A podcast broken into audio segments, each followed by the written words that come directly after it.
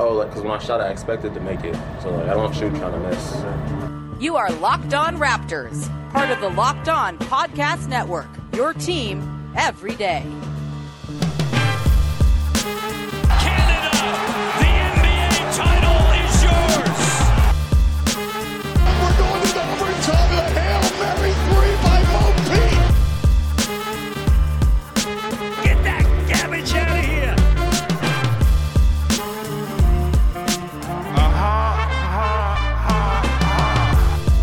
Hey, what's going on? Welcome to episode number 925 of Locked On Raptors for Tuesday, April the 13th. I'm your host, Sean Woodley of RaptorsHQ.com. You can find me on Twitter as always at WoodleySean. You can find the show at Locked On Raptors. And of course, please make sure to check out the entirety of the Locked On Podcast Network. We've got uh, a ton of stuff for you. We've got the local NHL shows breaking down the NHL trade deadline that went down yesterday. We've, of course, got your NBA shows, locked on NBA draft if you are getting in the mood for draft season, as Toronto Raptors fans just might be. Uh, no shortage of stuff for you to check out and support, and we always appreciate you subscribing, rating, reviewing, following, all of that good stuff. Today's show is brought to you by Locker Room. Download the app and join me this week. Not sure of day and time just yet. Thinking Thursday, most likely, to get in on the action. Locker Room changing the way we talk about sports. Keep an eye out for announcements on when we will be doing this week's Locker Room with myself, Vivek, Katie. They're a lot of fun. They're having uh, we're having a good time with those. So uh, keep an eye out. All right, on today's show, it's just me going solo to answer your mailbag questions. Uh, it's like the first non game recap day we've had in a while, it seems, because the Raptors play every single night. And so I'm taking the opportunity to take some of your questions. The first question we'll get to here, we have a bunch today. There's like some related to tanking, some related to. Um, you know, plans for next year, stuff like that. Uh, we'll we'll get into all of that on today's show. But the first one here is from Adam Armbrecht, who is the co-host of Locked On Nets. If you're listening, you want to listen to a podcast about a good team, go listen to Locked On Nets. Adam and Doug Norrie do a great job. Anyway, Adam says, one change: the Raptors are able to play at home this season. Where are they now? Um, I've been thinking about this one a lot, and I've made the point quite a bit that I think under normal circumstances, and this applies to both being free of the shackles of Tampa and also kind of avoiding the COVID plague that knocked them out for a month. I really do think this is a team that's comfortably in the playoffs, probably fighting for home court. You know, the fourth seed in the Eastern Conference doesn't seem all that unattainable, and I think under normal circumstances, if they were playing the basketball they were playing for that beautiful like 15 and 9 stretch they had where they were you know beefing up their net rating, they were beating a lot of really good teams in the process, Milwaukee, Philly, whatever it might be. That was to me uh, like what this team could have been if everything was normal. And obviously you can't sort of take the pandemic side of things out of all of this all, all of this. So I would say you know, if we're assuming they played in Canada, but also still had a run in with COVID and lost three weeks for three of the most important players. You know, I think they probably are somewhere around 500 as opposed to 21 and 33. They're probably in that mix of teams kind of fighting between fifth and 10th eh, or fifth and eighth, whatever it might be. I guess the Pacers are falling off a tiny little bit, I suppose, and same with the with the Bulls. But yeah, I think they'd be comfortably in the top half of the play in at the very least, and probably like fifth or sixth because this is a good team. And I don't think the two and eight start happens if they aren't just fresh off of relocating to a new country on short notice and finding homes and having that short turnaround preseason compounded by all the things going on in their own personal lives that weren't yet settled. And so yeah, I think you could probably reasonably expect that two and eight start doesn't happen. Maybe they start seven and three or six and four or something like that instead, and they get off to a much better start, and they're able to withstand the blow that was the COVID outbreak on the team a little bit more capably, and they just have more cushion in the standings to absorb that hit where you don't win a game for three weeks because of the plague. So yeah, I, I, think probably like I don't know what are they 21 and 33 probably something along the lines of like 27 and 27, 28 and 26. I think that would be kind of where they'd be right now if uh, the Tampa of it all was taken out. And maybe I'm putting too much on Tampa. Maybe I'm uh, unfairly casting blame at our poor Floridian friends, but I don't think I am. it seems like they're over this shit. They've been playing road games all season long. They it's just it's gotta not be the greatest situation, and it has to definitely have uh, you know negative cascading effects on the performance of the team. I, I, stand by that, and I do think next season a big reason why I'm so optimistic about next year is that I think the the playing at home thing will just be uh, an enormous boost to the record and the vibes and all that stuff. So. That's my answer to that. Thanks to Adam for the question. This next one here comes from Freddie Rivas, who asks, "Who is the best dunk-off style dunker on the Raptors?" This is a very good question. Norman Powell's gone. And I don't know if Norm Powell was the answer to this because Norm, very good in game dunker, but kind of like. I don't know. Is it weird to say that like his bow-leggedness and his sort of rigid way of moving didn't really lend itself, in my mind at least, to him potentially being a good dunk contest guy? Very like straight line, sort of dunk on a dude's head with force kind of guy, and not really one for the acrobatics. I don't think. Maybe that's unfairly casting Norm as a non-dunker uh, in a dunk contest setting, but looking at the team now, it's funny. I've been thinking about this a little bit because Yuta Watanabe was throwing down some fun dunks, um, both in game and after the whistle in the game on Saturday against the Cavs, and maybe I think against the Knicks as well. I can't quite recall, but I do think there's a case that Yuta's the guy, and there would be some fun sort of uh, like redemption elements to it if he were to be in a dunk contest. Just considering what's happened to him uh, on the other side of things with dudes dunking on his head. Uh, so I think he's maybe the answer. You know, OG doesn't really strike me as a dunk contest guy either. He very much kind of isn't like the big man mold where he's just dunking on you because he's stronger than you. I've always kind of had my gripes with Pascal Siakam's dunking style just because he doesn't really rattle the rim. It's kind of a, a soft place in of the basketball more than anything else. So I think Pascal's out as well. And again, he kind of has that uh, norm vibe where he's kind of, um, you know, a bit more straight line. it's the dunks are meant to score buckets. They're not meant for style points when you're Pascal Siakam. OG a little bit more, and I could be talked into it. But again, you know, just kind of the way he dribbles and the way he moves, it doesn't exactly strike me as this guy's like a finesse based dunker. He's very much power, and you love to see it. I love his dunks, they're very loud. He does the thing that Siakam doesn't and snap the rim, but I don't know if he has the, uh, you know, the, like, a, like a 360 in him or anything like that. And that leaves you with you know, the point guard's obviously not going to be part of this conversation. Uh, I think DeAndre Bembry's again sort of a more, uh, you know, his dunks are about utility and not exactly about uh, style points either. It's probably down to if we're looking for contenders to, um, God, who the hell am I saying is? Oh, Yuta. I think Gary Trent Jr. We haven't quite seen enough of his dunks. You know, he he can dunk. That's good. Um, maybe there's some potential to be mined there. And then Chris Boucher, obviously I feel like he could have a field day with the sort of assisted dunks where you have someone like heading a basketball to you in the vein of Steve Nash or throwing something off backboard. Maybe he could do the two basket dunk like JaVale McGee did just because he's so long and gangly. Um, but I think the sort of solo dunks Boucher might lack the coordination to pull off on his own. So if we're going with like you have a partner in props, Boucher might have a chance here, but I'm gonna go Yuta. Uh, fun stuff. Yuta Watanabe. Put him in the dunk contest against Anthony Edwards and let them uh, duel it out for, uh, I guess, dunk supremacy. I guess Anthony Edwards will always have that on him because of the dunk he threw down on him earlier this season.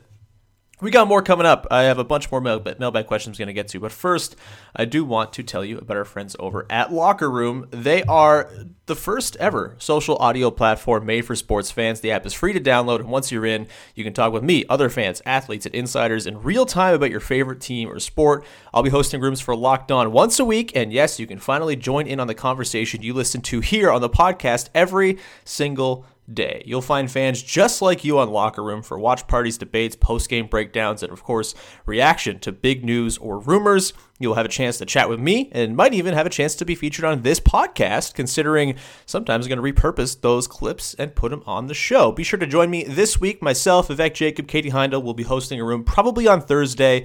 More updates on that to come as we iron out schedules. So keep an eye out there. Go download the free Locker Room app right now, currently available on all iOS devices. Be sure to create a profile, link your Twitter, and join the group that you want to be in, whether it's NBA, NFL, NHL, whatever it could be. And follow me at Sean Woodley to be notified when my rooms go live. I know you don't want to miss it, and I'm planning again this week, Thursday, myself, Avec, Katie. It's going to be a lot of fun. Can't wait to hear everyone's thoughts on the uh, Locked On Raptors uh, locker room. See you there, locker room, changing the way we talk about sports.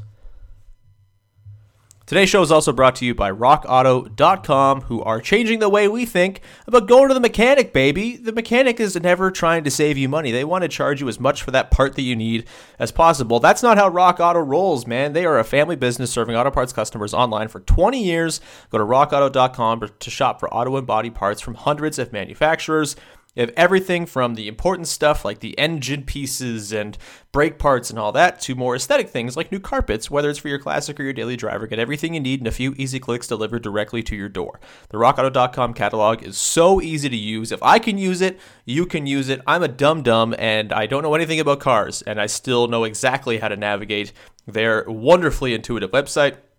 And best of all, the prices at rockauto.com are always reliably low, and the same for professionals and do it yourselfers. Why spend up to twice as much for the exact same parts? Go to rockauto.com right now and see all the parts available for your car or truck right locked on. There, how did you hear about us box so they know that we sent you as well. Amazing selection, reliably low prices, all the car parts you'll ever need at rockauto.com.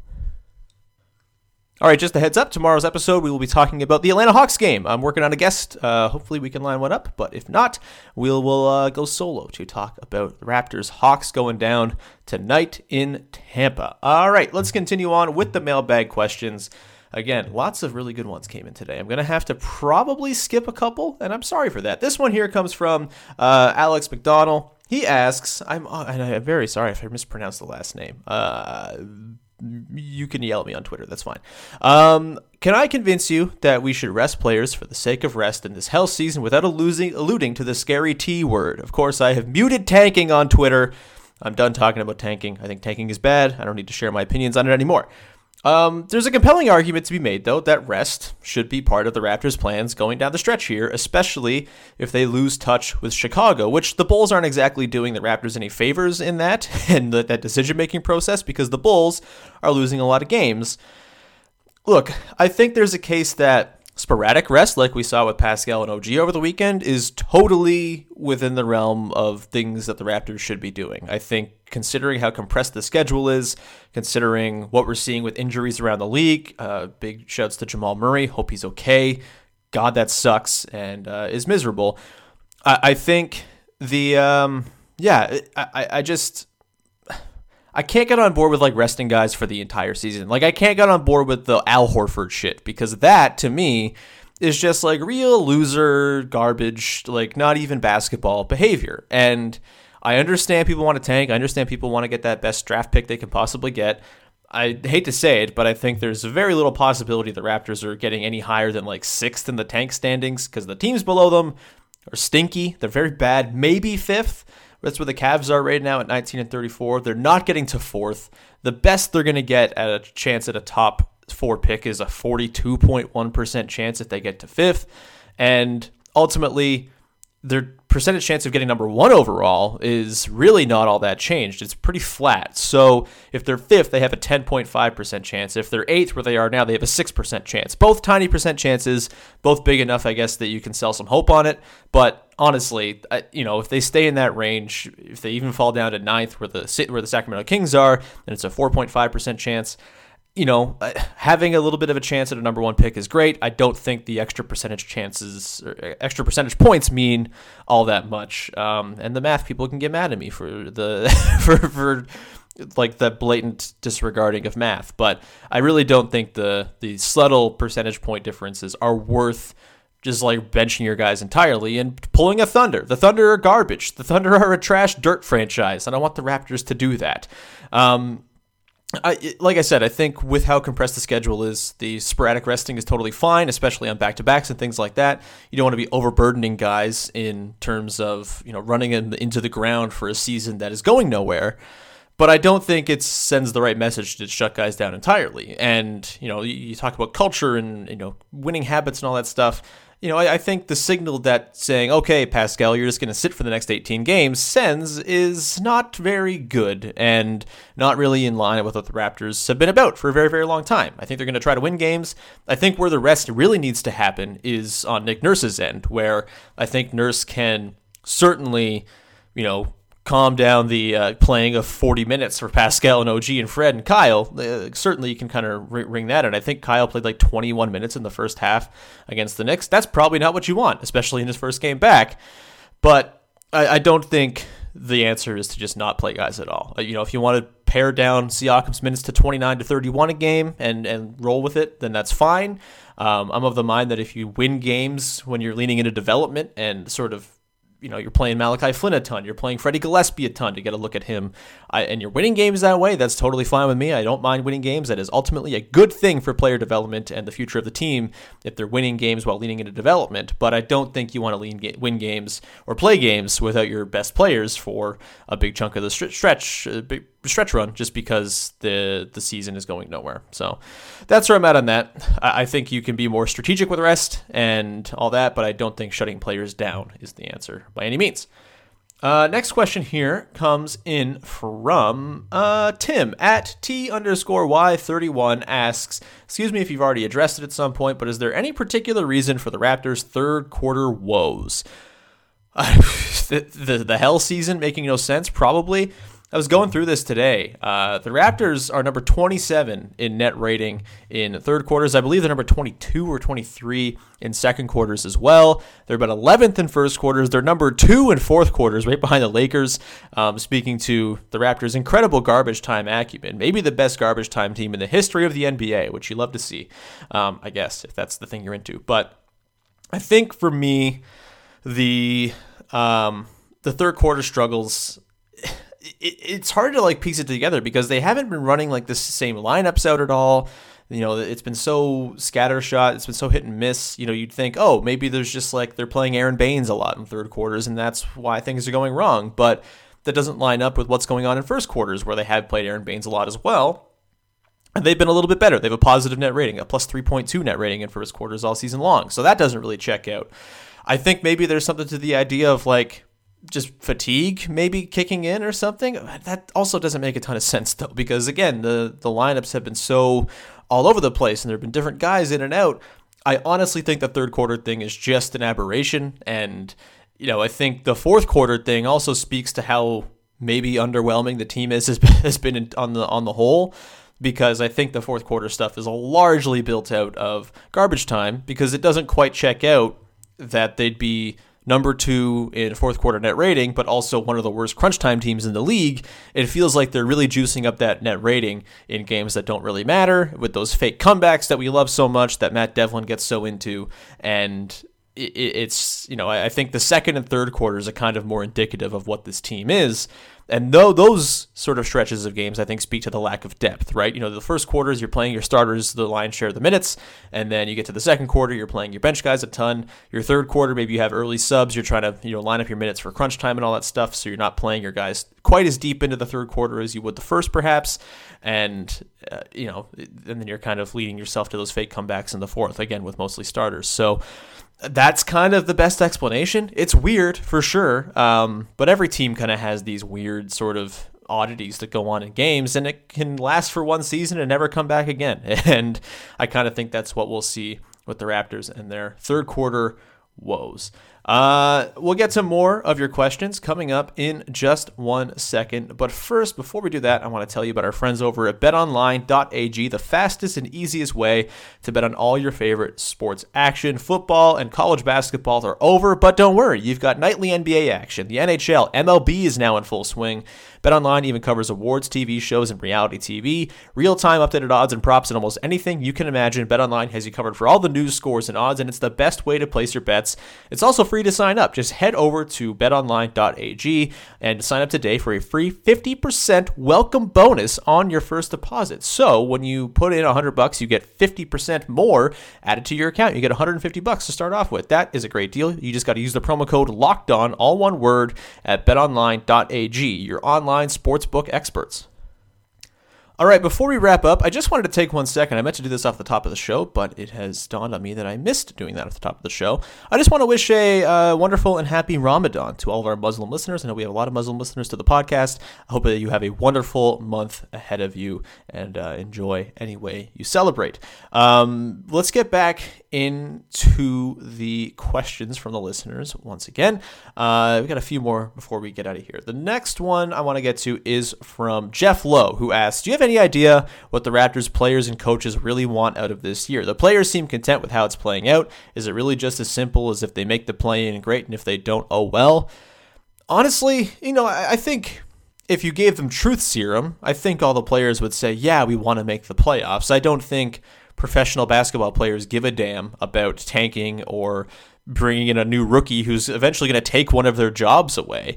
I don't think that's how basketball players are wired. I don't think that's how coaches are wired. Tanking is a front office thing, and uh, winning and trying hard is a coaches and players thing, and that's how they're wired. And it'd be a problem if they weren't wired that way. I, I think when it comes to the Raptors, just with how the situation has played out this season and how nightmarish this whole year has been, I think it's fair to say that, yeah, if they don't make the play in, they probably won't be too broken up about getting to leave Tampa Bay a little bit early. Obviously, you'd like to make it. Obviously, you want to be in the playoffs. Uh, if you're a professional athlete, you're a competitor. I can't see why you wouldn't want to be. But I just think with how much this season has kind of ground the entire operation in the dust, the way they talk about how it's affected their mental health, I think they'd probably be okay if they ended up not making the the play in. And as a fan, I think that's also a totally fine way to look at it. I've kind of really kind of given up on caring about what the outcomes are in these given games and just kind of enjoying them for what they are. If they win by 20, that's great. If they lose in a close game, then yeah, that's disappointing in the moment, but you get over it pretty quickly because, you know, there's another one coming up tomorrow probably because the schedule never ends and it's there really are just sort of these three hour capsules where you can kind of just enjoy or not enjoy whatever it might be and it, there's not a lot to sort of tie each game together at this point. And the playoff chase you know if it were if it were like the real playoffs and you could kind of you know, hang your hat on, oh, yeah, we climbed all the way back up to eighth and we got in the postseason and we're looking like a dangerous team. And maybe the Sixers steal the one seed and you're like, oh, yeah, maybe you can talk yourself into beating Philly in round one. Then sure, I think that'd be okay. But there's so much like unknown with the play in and, you know, it's unsure, you know, where they'll end up. The Nets loom, you know, playing the Nets in the first round seems like kind of miserable. Um, even though the Raptors have eliminated Kevin Durant's team two years running now, and I'm sure would relish the opportunity to take it a third time. Um, but yeah, it, it's it really does feel like everyone's kind of just whatever happens happens and you know, I, I, again, I think the players and coaches, if you gave them truth serum, would say they want to win and, and make the playoffs. But again, I don't think anyone's going to lose a ton of sleep if they get into Tampa early and move on. And it's just, I think it's just a one off thing. I don't think that's like indicative of anything. I, I think it's just this season in particular is garbage. And wanting to get out of it is probably not the worst thing in the world. Uh, next question here comes from Craig Edmonds. He asked, "In a perfect world, what should the Raptors look to do with Lowry next year? Do they offer him the two-year, fifty million he wants in an attempt to run it back? Do they sign and trade him to wherever he wants to go, or do they let him walk and go with VanVleet, Gary Trent, OG Siakam, and whoever?" This is look, I, I, want Kyle Lowry back. Um, we saw him play in that game on Sat- Sunday and saw exactly how good he remains. He's excellent. He's very, very good at basketball, and I want to watch him play for the team I like longer. And also, honestly, one of my most driving sort of motivations with watching this team is uh, the idea of getting to watch Kyle Lowry back in Toronto again soon and getting one more game back in Toronto. That's like honestly one of the things I value the most about this offseason is trying to get that to happen. And maybe that's sentimental and all that, but sports are sentimental, and I think most Raptors fans would agree. They don't want to have already seen Kyle Lowry's last game in Toronto, which I believe was a loss in crunch time to the Charlotte Hornets. That's not exactly the way you want to go out in terms of your final game in the arena that you did so many wonderful, great things in so that's a big part of it to me in the calculus and the sort of feelings of it all. And again, that makes me not a very good general manager because I would be driven by feelings far more than I should be probably in building a team. But I think that's something that matters. I also think, you know, it's going to depend, I think, on what happens in the draft and, and the draft lottery and what the Raptors end up doing with their pick. If they end up drafting Cade Cunningham, You know, he's uh, you know, he'll be expensive for a first round pick because he'll be the first overall pick, but you can sort of slot him into your team, and then you can you know add in Kyle, and you just sort of you're not looking to go make a big free agent ad because you just added Cade Cunningham or Evan Mobley, whoever it might be. If you get one or two, Maybe they also look at making a trade of some kind, though. If they end up with the three through eight pick, whatever it might be, if that's perceived as valuable around the league, maybe they can get into some pretty big conversations for stars. And does that require sending out a Fred VanVleet as salary matching and, and, and, trade package building for a star? And if so, does that mean Kyle comes back as your point guard with Malachi Flynn as the backup? You know, uh, it's there's so many fluid decisions, and this is part of the the nice thing about this Raptors offseason is they have options out the wazoo. They can do a ton of different things with Lowry if you're asking me if I'm comfortable with the two years, 50 million, look, this might be a little bit on the high end for what Kyle is right now. He's going to be 36 next year. Um, there's been some drop off defensively this season and all that, and some drop off in the overall impact numbers. He's still Kyle freaking Lowry, though, and I think I'm pretty comfortable paying that money because it's not my own money. And, um, when you get into the tax, obviously, it's not just a, oh, they're cheap, didn't pay the tax thing. It's like it actually tangibly affects how you can build a team. And so you don't want to be in the tax if you don't have to be um, which they might end up being if they want Lowry and somebody else out there. But I, I really.